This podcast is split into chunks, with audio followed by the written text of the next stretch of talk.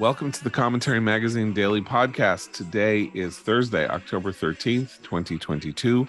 I am John Podhoretz, the editor of Commentary Magazine. With me, as always, executive editor Abe Greenwald. Hi, Abe. Hi, John. Media commentary columnist and American Enterprise Institute fellow Christine Rosen. Hi, Christine. Hi, John. And associate editor and author of Rise of the New Puritans, Noah Rothman. Hi, Noah. Hi, John. So we have a busy day today in and around and relating to Donald Trump and the Trump administration. At 1 p.m., there will be a hearing of the January 6th committee that has conveniently been advanced by a story in the Washington Post about film footage of a Trump aide moving boxes around at Mar a Lago, apparently this aide, who we can presume to be a military aide who came down to Mar-a-Lago with Trump after the end of the administration, uh, has been cooperating with them and telling them that he was doing moving this stuff around at the direct order of the former president. So there is that story.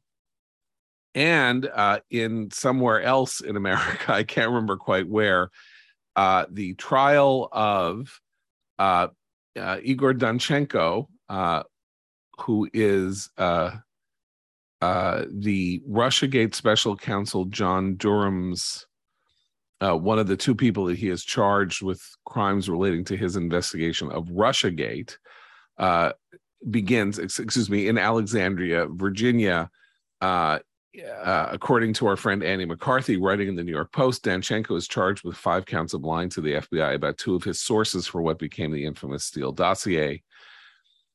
Danchenko was Steele's principal source. In essence, Durham accuses him of A, concealing from the FBI that he was getting some information about the Trump campaign from Clinton political ally Charles Dolan, and B, falsely claiming he received explosive information from Sergei Millian, a Belarusian American tangentially associated with Trump, alleging the GOP candidate was, quote, in a conspiracy of cooperation, unquote, with the Kremlin.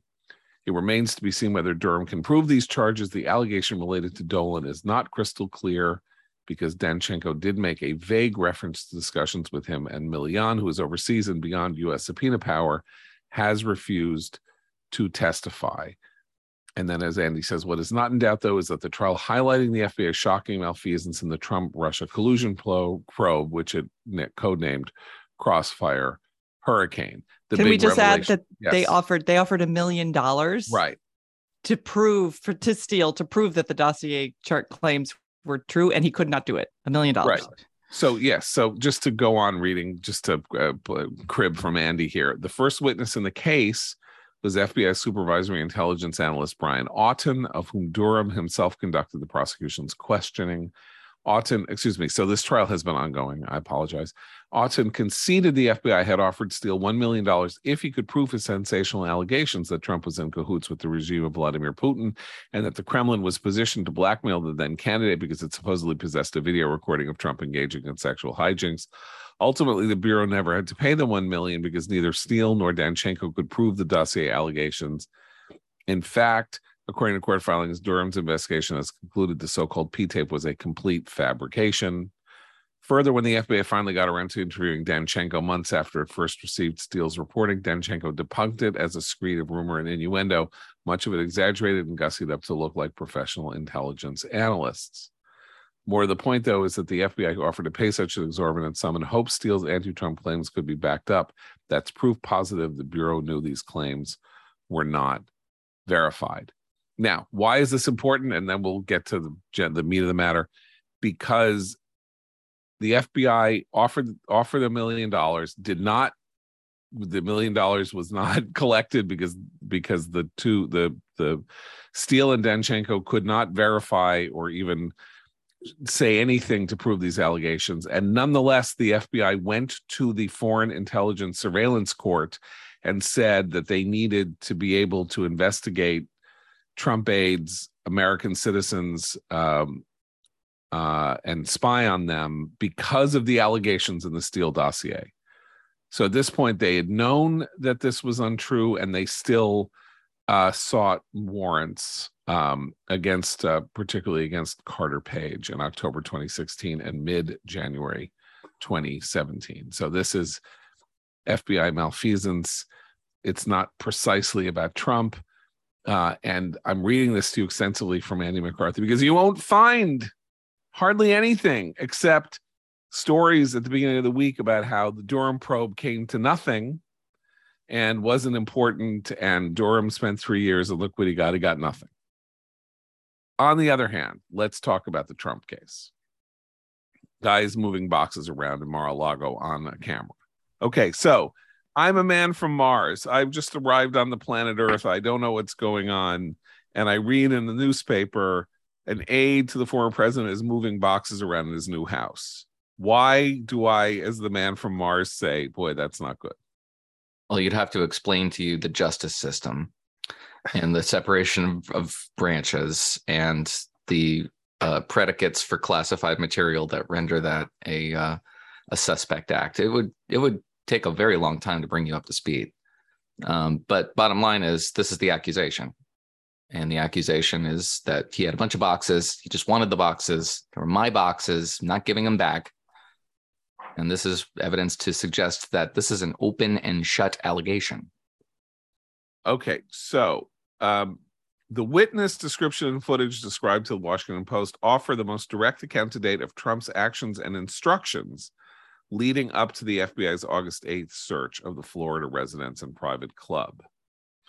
People familiar with the investigation said agents have gathered witness accounts indicating that after Trump advisors received a subpoena in May for any classified documents that remained at Mar a Lago, Trump told people to move boxes to his residence at the property. That description of events was corroborated by security camera footage, which showed people moving the boxes. So they get the subpoena, and Trump says, Take this stuff from the basement and move it into my apartment. Right? Uh, according to what I'm reading from the uh, from the sort of oh they've got him now camp, they've got him now. Andrew Weissmann, various other people.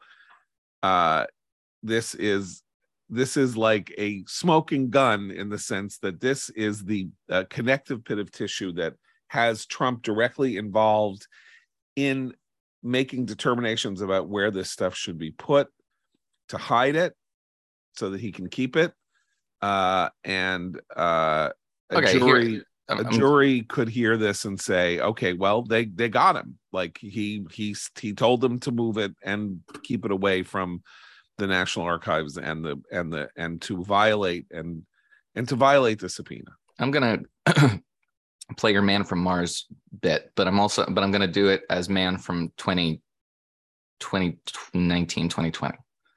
So I just fell into a, a wormhole and ended up here.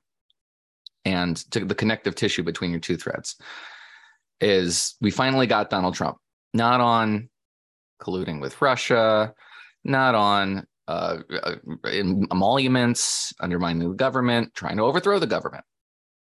We got him on boxes.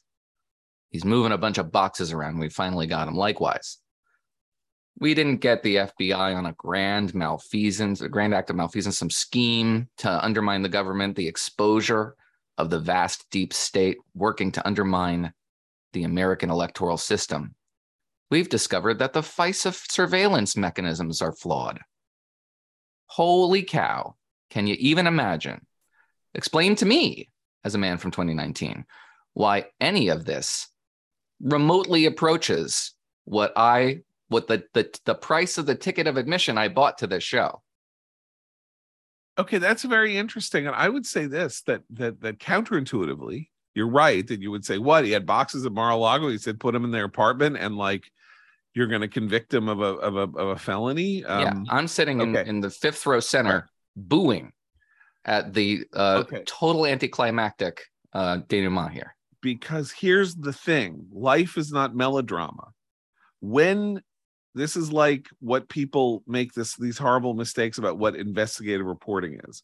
Investigative reporting is people going through folders and hundreds of thousands of documents and finding something that says that the zoning commission you know said that they were going to do this but in fact they did the opposite. And there's a sentence in, on page 18 that that uh, gives the game away. And therefore you have the case of the zoning commission colluding with the businessman to do something that is illegal and that's what real investigative reporting is. Similarly if you want to get somebody on the grounds of committing a felony have him violate the terms of a subpoena. Maybe it's boring. Maybe it's mundane. Maybe given the fact that he was elected president of the united states he should be given a pass. But this is actually how you prove that a crime has been committed So we're is a assuming that little the- bit of te- film footage and somebody saying yeah he told me to move that box Okay, but couldn't he argue? Couldn't his lawyer, couldn't Trump's lawyer, to play devil's advocate, say, yes, when we got the subpoena, we moved the boxes to a more secure location to begin the process of finding the things that the subpoena was subpoenaing. And that's why they were moved. It's, you could you could imagine a perfectly reasonable explanation for the video, which I know they're treating as high drama, and it might be high drama and might be the gotcha moment. But there's also perhaps a reasonable explanation that that a lawyer could make on his behalf. okay so that's a good point so so uh, and i think that's trump himself on truth social said something pretty similar last night. Oh, I didn't know that. I'm not Post usually story. Not usually very- channeling you are- that you are- brain. you are mind melding Oh, please don't say that. with the former president Look, I, I got to say, to my mind, that's more likely. I'm sorry, because because if he was moving the boxes to hoard the boxes, it makes no sense. He was getting his memorabilia out, Abe. He was getting all his go mugs ahead. and Go love ahead. letters out. Yeah, no, no, it just doesn't. I it, it look. It still goes back to this same question that that speaking of boxes, trying to understand the black box that is Trump's brain. You know, it's like I, I still don't know why he had the boxes and. To, to if the the idea that he's he was moving them to hoard them to to guard them jealously uh, uh, from from the authorities is so I, I don't understand it. I don't see the rationale. I don't understand the motive. That's because you're underestimating the size and scope of his vanity. um Perhaps. They're his. so They're his boxes. he thinks That's the beginning, middle, and end Here is of it. the here is here is Trump's statement. There is no crime having to do with the storage of documents at Mar-a-Lago, only in the minds of the radical left lunatics who are destroying our country. And were just forced by the courts to give me back much of what they took, stole during their unprecedented and unnecessary break of my home. I don't know what he's talking about there. The Clinton Socks case, which is law, says it all belongs to the president. No crime, and the Presidential Record Act is simple negotiate and no crime. These people are crazy. Okay. So he doesn't actually say what you said, Christine. He doesn't say they're my boxes. I had some stuff in them. I moved the I moved things, you know, I moved things to my apartment so that they would be out of the way. He says it's all mine. Everything is mine. Mine, mine, mine. Yeah, Noah's right. Yeah, that's the that's his Yeah. that's Trump's logic. Yeah. Um, okay, so the question is Does it sound insanely petty? And will this be a moment at which people go, Oh, what are you kidding me? Or, as I said, is this actually how you you get a guy who is like JJ Hunsecker in the sweet smell of success the right hand my right hand doesn't know what my left hand has been doing for 30 years who actually said to some guy move those boxes into my apartment that uh, is in contravention of a of a of a legally executed subpoena um and then that's what you get him on I don't think we can prognosticate here because it we, we don't know what the de- what the defense is yet, right? I mean, if it's the I'm going to call it the Christine defense, um, and and it could be substantiated in some way, then this is not necessarily how you get them. So there is obviously no relation oddly enough between the story this story and whatever the january 6th committee is going to uh, reveal or talk about today because the january 6th committee is about january 6th and unless maybe they could sort of like say oh everything in the box they moved to the apartment is from January is about January 6th. It's you know the smoking gun is in the box and he's hiding the box but of course there's no there no literally no evidence of that. They don't know what's in the box right? They only know that that somebody moved the box. Um so are you guys all three of you saying that based on what we know now this is much ado about nothing? Because abe you started out by saying this is bad but now you've kind of moved away from the this is bad camp Well, it's bad in the broadest sense. I mean, anything that that draws any attention to- or, or anything that frames Donald Trump as being d- directly or even indirectly involved with the boxes is is is broadly bad. It's a violation of statute. And it's a violation of statute that anybody else would be prosecuted for. You can intellectually understand that and say, well, that's bad. But it doesn't even remotely approach the allegations that have been made against this guy, which is very similar to the Durham probe. It doesn't even remotely approach what we were billed to expect from this spectacle. from the and so it's going to be a letdown Yeah. yeah, every, and it's even if it's even if you can get the guy it's going to be very unsatisfying to finally put al capone in prison for tax evasion Well, there there's also something. uh, no one's going to be satisfied by that outcome they're going to be very frustrated by the fact that you sold them a bill of goods and failed to deliver I don't agree with you about that, by the way, because I think these people, the people who who have spent, you know, five years, you know, Pavlo, you know, like literally the phrase Trump and and conviction like causes salivation like a Pavlov's dog. They don't care. yeah yeah what yeah his let me convicted let are, me right? spe- specify that the re- resistance pink pussy hat wearing brigade is going to be thrilled by whatever they can possibly get. Likewise rick Grenell is going to be on twitter today saying they're finally taking down the fbi you're not.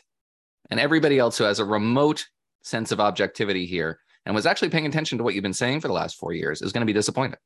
But there there is a one i think that's right but i also think that there not to both sides it but the both the january 6th committee and the defenders of donald trump have calcified support on either side of their claims right? And it's not budging. You know the the january 6th committee which i think has done very competent and able work in sort of detailing the the, the days and uh, weeks leading up to january 6th and the day itself and the events and gathering testimony all of that good good work which is exactly what a commission of that sort should do. But then they tagged on this we're defenders of democracy and this this kind of hyperbole that went that has come along with the commission that has calcified a lot of republicans are like why should we listen to these people? They're calling us all authoritarians even if we never even had a mind to even read a, a an email link that some crazy qanon friend of ours sent us saying let's go to dc on january 6th so they are painting with a very broad brush. So are the people who are out to get trump. So i think in terms of persuading anyone it doesn't strike me that either on either side there's no effort to persuade people not just to the legal stuff the legal stuff is its own thing. There's no effort to persuade people to listen and change their minds on either of these subjects Okay, so let's go back to, or you know, not to get uh, you know mere horrible electoral politics involved in such august issues as where Donald Trump was moving a box or not, but when you hear Democrats hitting the uh, democracy issue, not not Liz Cheney, because Liz Cheney is clearly a true believer in the idea that democracy is under unprecedented threat and has sacrificed her political career to the to to this idea but when you hear Democrats talking about that, you are hearing something that is poll tested. Here's what Democrats know who are not only running for office, but are elected officials who want their party either to mitigate the damage of the of the upcoming midterms or maybe even to sort of show an unexpected triumph in holding off a Republican wave.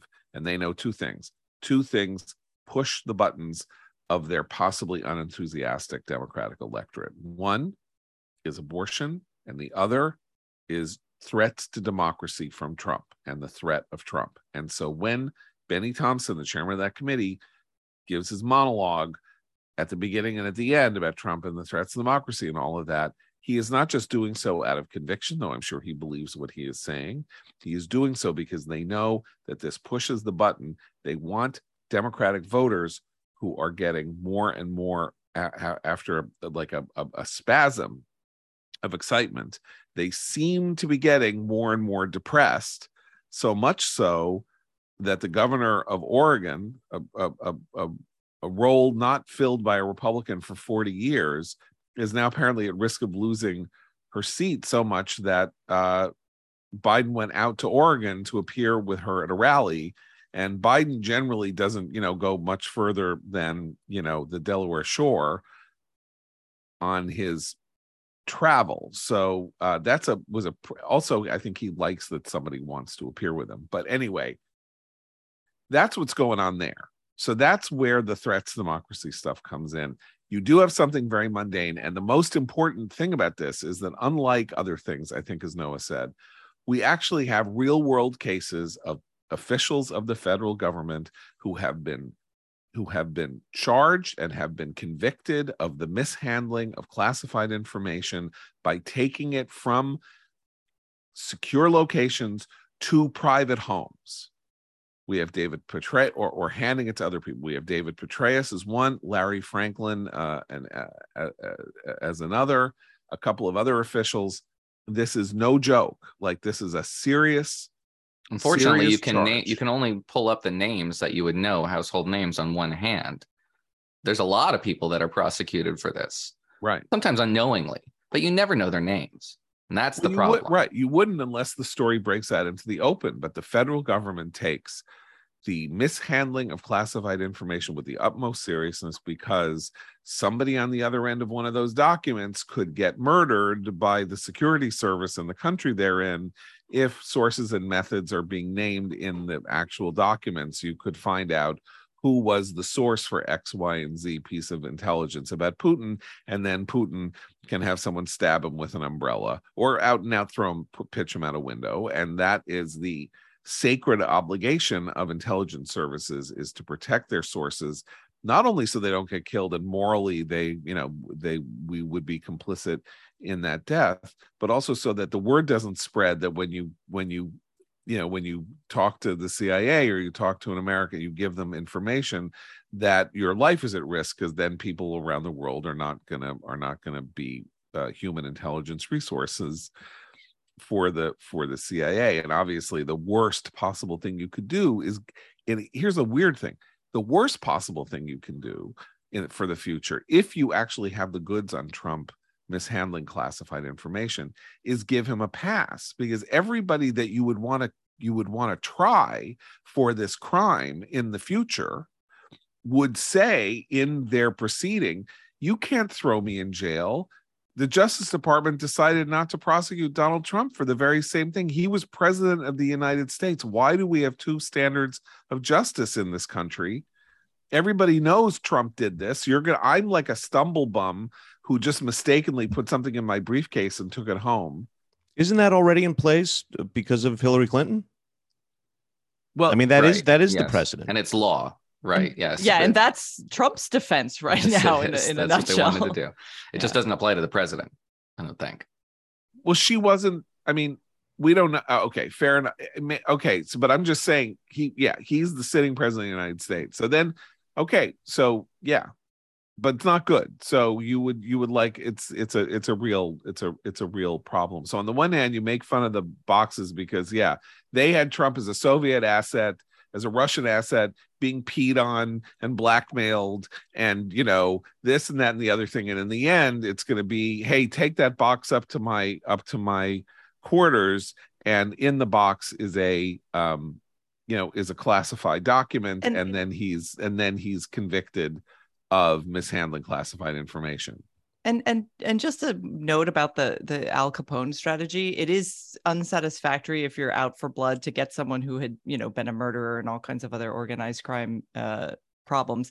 But that was a very creative strategy at the legal strategy at the time by people at the Department of Justice to try to just to get him off the street, literally. Like they could, he was very, very good in a, in a weird way, echoing some of Trump's ability not to put anything in writing or or say anything that could actually pin him down uh, he he was very good about managing his underlings and his lieutenants in such a way that it, they could not get him, even though everybody understood that he was the head of this this organization. So the tax the tax strategy actually was kind of genius and developed by uh, a woman. Um, I think her name was uh, Mabel Willebrandt. There was a there was a female uh, Justice Department official who actually came up with this creative strategy that ended up nailing Capone. So it was kind of a fact. She was a she was very supportive of the prohibitionist stuff at the time. But it was really it was a fascinating history there that that I think future uh, prosecutors have obviously studied in terms of getting some of these certainly organized crime folks. And then she turned on everything she believed. so, yeah, I mean, yeah. so it, uh, yeah, it, it, destroys you too. Yeah. The hunt for Anyway, the white whale. so um you know the problem is always with trump he something's going on that looks very suspicious and sneaky and then it's all okay what's in the box? Like you need you need something to be in the box that is classified.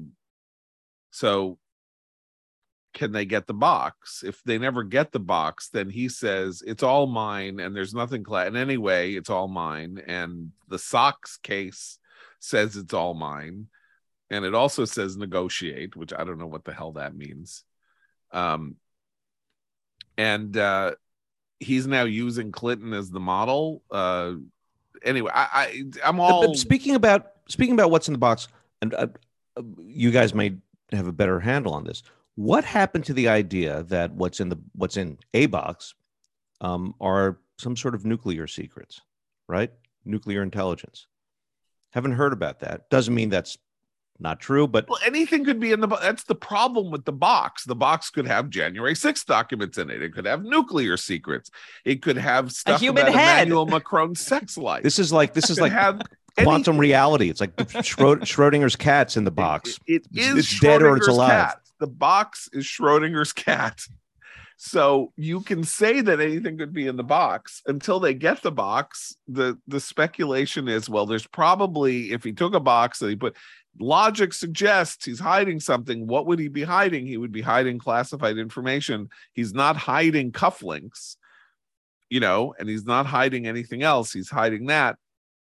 But you still have to get the box and know it's in the box. You can't convict the guy for having a box moved at his house at his house from the basement to his apartment. So this notion that th- so I'm talking myself into the idea that this notion again from the resistance lunatics that this is it. He's toast. They have video footage of him moving the box. Um really does depend on what's in the box. What if it's Barron's, you know, baby clothing? I mean, you know, what if it's his Barron's baby shoes and Guilty. uh, yeah. I mean, what do you have in a box? The guy loves to carry boxes around. That's the other thing. Like if you read Maggie Haberman's book, the guy's schlepping people his whole life. He walks around and people are walking behind him. This is before he's president, like carrying boxes into the helicopter to go with him. He's got some box fetish to have things in boxes.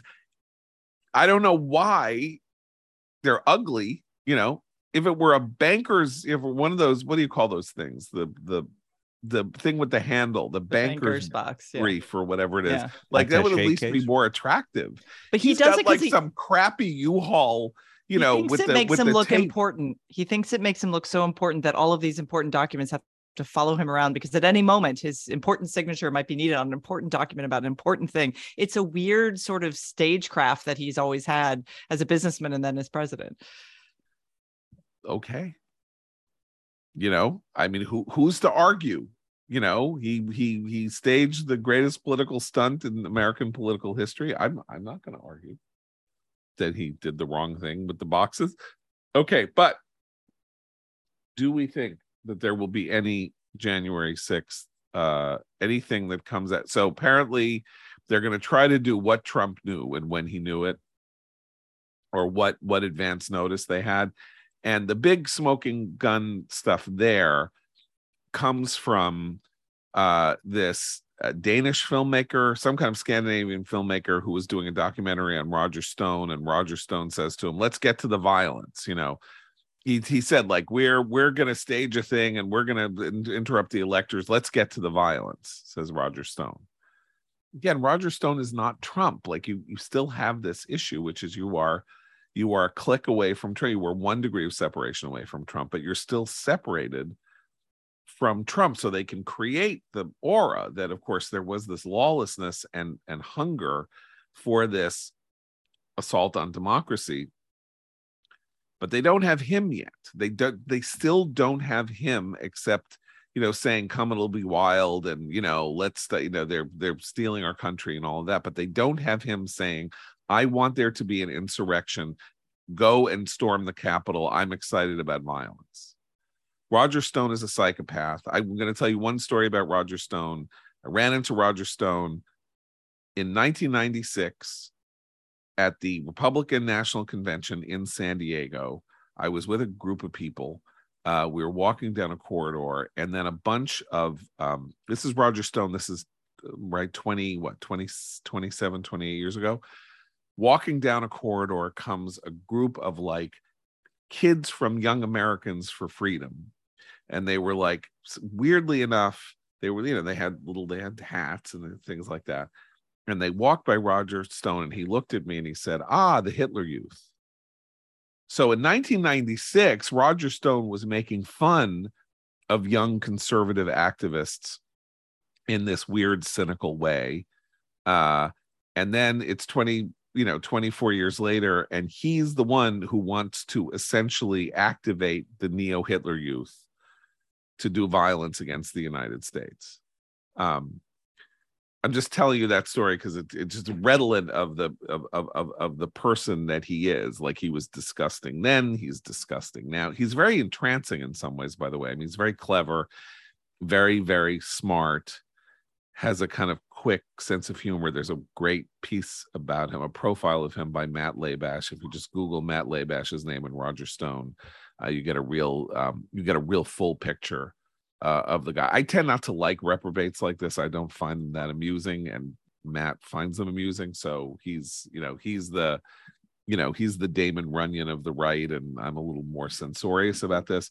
But I just do think it's a very interesting fact that he is that here we are, and he is. um uh, Roger Stone is now, you know, like activating oath keepers and uh, proud boys and things like that, um, whom he once scorned and reviled. So uh I don't know. Anyway, but uh so do we think anything is I mean we don't know what we don't know what they have. There are two things that happen, right? So they they go up and they and they say what they have and then everybody in the media says, "Oh, this is what what a day."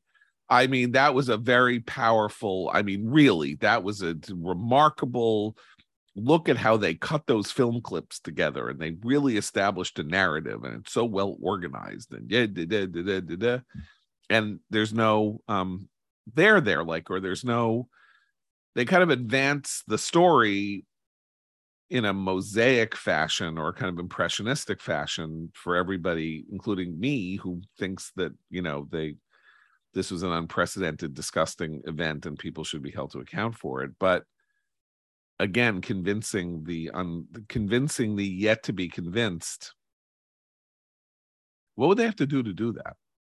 Or are the battle lines drawn too too too well i i really do think that it's too late to convince the unconvinced because they cannot detach what they're actually fi- the fact finding mission of the commission from the ideological overlay that it has embraced and and which which also cannot be removed from the timing of the commission's work in the lead up to a midterm election. I just think it's it's going to be very hard for them not to th- there's a lot that's that's ideological about the commission as well as really valuable in terms of fact finding and those two things are intertwined at this point. And it i mean we talked about this when the commission was first floated as an idea and its formation and pelosi rejected you know the initial republican uh, suggestions for members. And so then mccarthy stamped away and said well you'll have none of them. And i mean you know they're they're it's it's obviously been a partisan effort from the beginning and that's fine as far as these commissions go but this is a very this is very important work. It was obviously they, they spent a lot of time and money on the the sort of image crafting of a lot of these hearings. This is the final televised hearing correct me if i'm wrong. So we'll i'm sure this is going to be the sort of very high level special tv event kind of uh programming but but I, they're not in it to persuade anymore. That's not the that's not actually the mission of the commission as it were so i don't think it's going to change anyone's mind is is unfortunately the what my feeling about it Um. Okay, so where do Are we go moving on to the second topic of the day? Because Yes. I'm I'm hijacking. Move. Go. noah's Um, antsy go noah Yeah. Go. Um, consumer price index numbers came out today. It's probably the last inflation report that we're going to get that matters. There'll be one in October, but everything's baked in at this point. This is It's in- October. oh, you're right. Never mind. No, we will get one before the election. No, we, will, may not. This is October. No, this. No, is you're right. I thought it was September. 13th? This is yeah. how it's. I'm tired. Yeah, I know. I know. I know. Anyway, it's October, and this is the last inflation report. Let's reset. Um, Yes. and it came in it beat expectations everybody but not in a good way expectations were for year over year 8.1 came in at 8.2 um that doesn't sound like a lot but it is a lot when you dig into the numbers. Um as far as bright sides in this report energy is down. Energy costs across the board are down but they're going down much slower than they did in um, august. This is september's report. This is why i'm confused. Um, much slower than it did in August, and they're still year over year extremely high, almost 20% for gasoline, and fuel oil is up it's almost 60% year over year. So no one's going to feel the relief there. And everything else is pretty much up with the exception of used cars. But the real terror here in this report, first of all, energy services are up, but all items, just everything generally, is up nearly 3% in September, one month. And what's leading that? All trans- non-energy items. Uh, all all all, all items goods? less food and energy. Uh, that's cool. All items that are not food and energy. So that's every consumer good and Just about. every. Vehicles, apparel, medical services, Right. shelter, all up. So this is not raw goods. This is consumer goods. This is the It's consumer, consumer price goods. index. This is Correct. what you buy. Okay. Right. And the biggest uh, thing that sticks out at me here, it's not the biggest line item, but uh, that increased. But the biggest item here is um, medical care services, which was up a full point in September. Um, this is a really bad situation for Democrats. I'm probably understating it, but they made a big gamble in August. They passed this thing they called the Inflation Reduction Act. It was a bait and switch. It was just a bunch of climate change spending, with one exception that they talk about a lot, and that's the expansion of Medicare services, um, which is supposed to lower medical costs, certainly lower prescription costs, but it's supposed to lower medical costs generally, and medical costs are up by a full percent. Um, I don't know how they talk themselves out of this, and I think they probably go full panic at this point. Um, there's no way to argue people out of this experience. They said they were going to do something on inflation. They passed something that was supposed to do something about inflation. It didn't do anything about inflation. They toyed with the American people and their most profound concern this election year, the single economic issue of our time, and just demonstrated that they have neither a handle of the issue or very much interest in actually dealing with the issue. I don't know how that's not ball game. Well, by the way, I mean you've just you know any Republican political consultant listening to the sound of Noah's voice, if you haven't already thought about this, this is like what you would do if you're running against Eric Adams in New York City if he were up for office right now, and you say Eric Adams said that he was going to defeat crime. Crime is up forty percent. You say this candidate that we're running against voted for the Inflation Reduction Act. Inflation is up since the Inflation Reduction Act passed great work. So, in fact, it was the Inflation Promotion Act, not the Inflation Reduction. If you want more inflation, vote for this guy. Like the commercial writes itself. I just want to read you one thing and then have you react to it. This is you. This is U.S. inflation from January 21 onward. Ready? Jan 21, 1.4%. February 21, 1.7%. Ma- March, 2.6%. April 21, 4.2%. May 21, 5%. June 21, 5.4%. July 21, 5.4%. August 21, 5.3%. September 21, 5.4%. October 21, 6.2%. November 21, 6.8%. December 21, 7%. January 2022, 7.5%. Okay. What didn't happen between January and January There was no invasion of Ukraine from January 21 to January 20. What happened in January in 2021? The passage of the American Rescue Act. The passage of the American Rescue Act and the Infrastructure Act. Okay? That was 4 billion in spending, 4 trillion in spending, I believe. Okay. So we went from 1.7, 1.4 when Biden took office to 7 in a year. February 2022, 7.9%, March 8.5%, April 8.3%, May 8.6%, June 9.1%, July 8.5%, August 8.3%, and September, which is what we're talking about here, 8.2%. So, you know what I see here? I don't see all that much of an inflationary effect from Ukraine. No, you I see mean, a I steady see one rise. terrible moment, right? Steady rise. Yeah. Right. But I see one terrible moment. It was we're pretty much around 8% in February before, right? Because the invasion was on February 24th or February 25th. February 24th. So it was already at 8%. So it goes up to 9% by June, which is a huge increase, right? I mean, in, it, that's actually a 10% increase in inflation. Nonetheless, um, it's not like it went from 7.9% to 15%. And Well, you can and- say, oh my God, Ukraine really disrupted everything. And look at what happened with gas prices. This is the Biden administration's economic record. Well, and and the the thing that the average person is the the place where they're feeling it besides the the the, the gas pump is in food costs um, groceries. I know i keep hammering this but it but for some items that people regularly purchase for in their home budget to feed their families those items have doubled or even tripled in price since biden took office. Chicken uh, pork um, uh, some dairy products uh, everything is everything is rising and that hasn't stopped and i think what's condescending about the Biden administration's message is they look at these percentages here and they're like, oh, this is only up this percent or this percent. One percent doesn't sound that bad. But if you look at the yearly comparison costs from the beginning of his administration to now, some of those things are up 40% in price. And that actually means that the the little tiny cushion that a lot of people have month to month on their family budgets and from their paycheck to paycheck is has shrunk or disappeared. And people are more people are going to be living on credit, more people are going to have to take out loans. So that and that's just to get by. That's not to purchase or finance the purchase of anything new. So that's the part where I have not, they are not speaking to the vast majority of Americans who live that experience every day.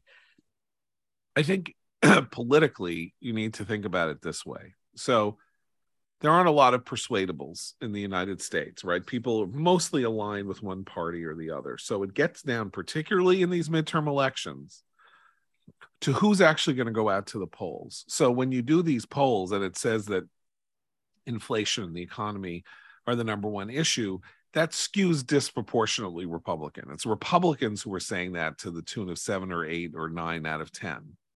And Democrats are saying uh, abortion and January 6th. But, but numbers like this and the realities that Christine, you were talking about, get to the question of how driven Democrats are going to be to show up at the polls in November or even to cast one of these ballots. In other words, like it's not like they can say, boy, everything is just coming up roses here. It's like, oh, I'm afraid that the Republicans are going to do bad on abortion. Oh, I'm afraid about, you know, Trump in 2024. But this is a, these are depressing facts and uh, Republicans have want to go out and take revenge against Biden for the condition of the economy. Everyday anger just not- versus existential fear. Yeah. The Republicans are driven Right. by the everyday experience of their anger of what's gone on with the country versus the existential fears that I think a lot of Yeah. Democratic voters face. And I just don't feel like there's a lot of defense in the Democratic message. Def- no, like- the defense is no, that we've out- lowered your out prescription, we've because lowered your medical needs costs. right. Here's the, the evidence that shows medical costs are going up. What are you talking about? Do you live Right. on this planet with us? The- as, as Christine says, this daily experience doesn't comport with your, and- this is, and there's this horrific titled. I don't, I know you don't write this, the titles here, guys, because I do this too. But for some reason, somebody wrote a headline on this, on this piece that just savaged Americans for caring more about the cost of their French fries than about the decline of democracy. This is where you get to. You eventually come to hate the people that you're trying to convince not to care about their existential economic cir- circumstances. They And I just won't also- listen to you. They won't be led to water. Well, and it's a condescending class-based argument as well to say, oh, they're now they're clinging to their French fries. Like, is this the new message that Democrats want to send to Because we all know voters? journalists have no class anxieties. I mean, I just think also this is the worst of all possible worlds for ordinary people in this sense, which is that the Fed will has no choice but to continue to be aggressive and raise interest rates. And your credit card gets more expensive. And if you want to buy a home, the home gets more expensive. And if you want to sell a home, uh, the selling of the home becomes more difficult because the cost of the home goes up because the mortgage prices that someone else is going to have to pay for your house go up and they have to do it because inflation is rising and the only way to kill off inflation is to tighten i mean the only real sort of like tool in the pocket of the fed We were talking. is to tighten interest rates we were talking about re- and we're not in a recession trope, which um, you know the right, yeah. administration yesterday, which the administration trotted out, I guess in August or late July. Uh, remember, inflation is zero percent because it just was year over year relatively flat. Um, but this the reason the act the arguments that they were making and why um, no one was going to declare it a recession yet is because it was so weird. Hiring was up, demand was still really high, consumer spending was really high as it was chasing rising prices, but what have you. Um, that whole argument is out the window. Hiring is slowing. Inventory is piling up because demand is slowing. Layoffs are starting. Too. Layoffs, are- yeah, not- these yeah. it's not like the labor force is is um, shrinking, and not because people are entering the workforce. All these signals suggest a recession is here, has been here. We've been in recession for months now. So, how on earth could there? Sorry about throat clearing. that's okay How on earth? How on earth can there be a defense? These policies are not accidental. These are policies that the Democrats got way out in front of. They were so proud, they were so self righteous about their virtue in spending on the American people. And by the way, this goes for crime too. They were they had the moral high ground in their claims about defunding the police. The border, they were so self-righteous about what Trump, the, the, the evils that Trump had perpetrated at the border, that that that they were going to change this. This is exactly and and their defense came when people were saying, "Don't do this; it's going to be bad. You're going to cause you're going to cause inflation." No, we're not going to cause. We have 24 economists that say we won't cause inflation. You could. There's going to be a rush at the border. Rush them to the border. Uh, uh, Biden said. You know, uh, uh, uh, you want to defund police? I, you're going to see a spike in crime. Something has to be done. That was when they were defending these policies. It is panned out exactly as their critics said it would. What Abe is defense off the leash. I love it. Go Abe. no, no, no. It's just, it's just like you know, what, what, what defense can there be? This, They this, just- this they is just- what they Defense. wanted. right. The only defense is a practical defense in this sense, which is so given all that, why isn't the generic ballot at R plus 10? That that their defense is the American people, judging from the way the polls are are are, are acting, aren't feeling the way you're feeling because the Democrat, I think Democrats themselves would kind of agree with your art eh, like a like a kind of honest, cynical Democrat would say, I mean, the way things are, we should be down 20 points and we're we're we're we're tied in this question about whether or not, you know, like Isn't look that at what this. Hillary Crime said? is bad, inflation is bad, you know, uh, you know, th- everything is bad. And yet we're we're we're kind of defying gravity here. And that's the question, which is will this gravity continue to be defied or is the measurement flawed? The measurement is And- flawed. I'm convinced. yesterday i think it was it one of us in our text chain yesterday found uh, noted democratic longtime democratic activist fundraiser pollster simon rosenberg saying yeah this can't be right. Like Right. it looks like everyone thinks the De- republicans are surging.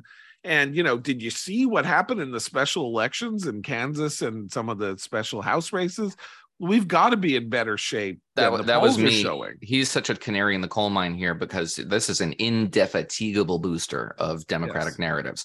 And he's, he's looking at likely voter screens that show a 5.7 point Republican edge. I haven't seen those, but a likely voter screen on a poll is the pollsters sort of taking a guess at what the electorate is going to look like based on your prior voting record, your level of enthusiasm, what have you. It's an art.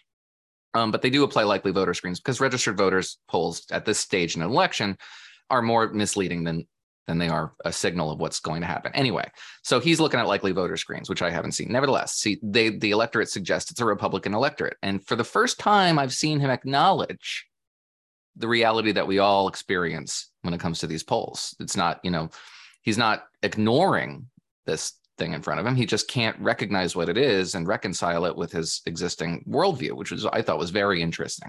Right. I think it's more important to say what a very important thing that you just floated there, which is that you haven't seen these likely voter screens because there are very few public polls that are showing likely voter screens, which suggests to me that Simon Rosenberg is seeing internal polling with likely screens that are showing a Republican five to seven point advantage. And that's what he's talking about. We do not have evidence of this in the public polls, in part because pollsters are, are afraid of doing likely voter screens right now because they don't understand what the electorate is and they were so off in 2010 and 2014 they were way off And in 2020.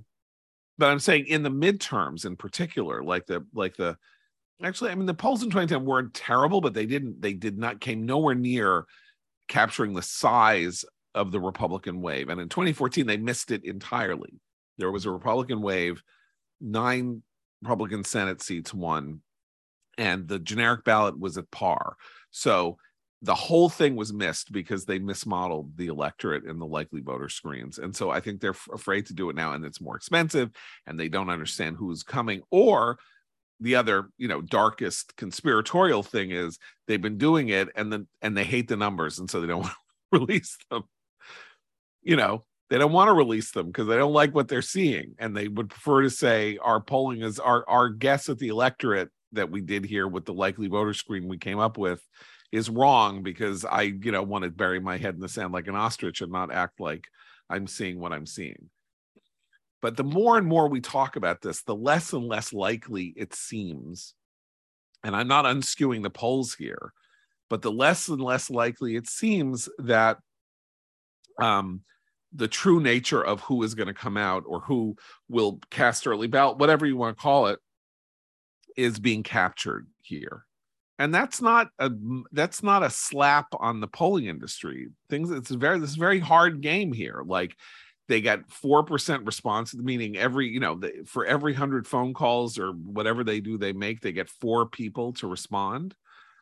You know that that you know so imagine if you need to get a thousand people that means you need to make what? Like do the somebody do 40,000 phone calls? I don't know. I mean, I am not doing math on air. I told you that. You are supposed to do math. you have a you're the one of us with a PhD. not in math. Uh, I I don't care. You have a doctor after your name. I expect you to prescribe me, you know, get my calculator. Some, some you know, prescribe me some Xanax and do the math. Okay. I don't Well, know. here's some good news though. If you're a recipient of Social Security, you're going to get a COLA benefit as you do every year, cost of living adjustment. And the cost of living adjustment this year is 8.7%. That's hey, you know what? That's really good for the solvency of the Social Yeah, Security. I was just gonna even- say, so our we haven't even and gone their- to the no entitlement see cost. No, no, the solvency of this program was good until the 30s last I checked, early 30s. But uh, yeah, we may Yeah. get we may get a little closer to the late 20s Yeah. Oh, and by the way, when the trustees get at it. yeah, the the Medicare adjustments are also nice, and you know, it's time to bring on Yuval to give us the to give us the skinny on how our entitlements are about to crush the federal government. That's another thing that's coming 2027 to 2035. Clearly, it's going to come sooner than than people were. yes, you know, Gen X get- thanks you, boomers, for spending all of our future. yes, yes. anyway, all right. Uh, we haven't even talked about Alex Jones. Uh, I I would like, you know, I would if, if eh, the most disgusting person maybe on the planet Earth. I mean, or certainly in America, maybe the most disgusting person in America.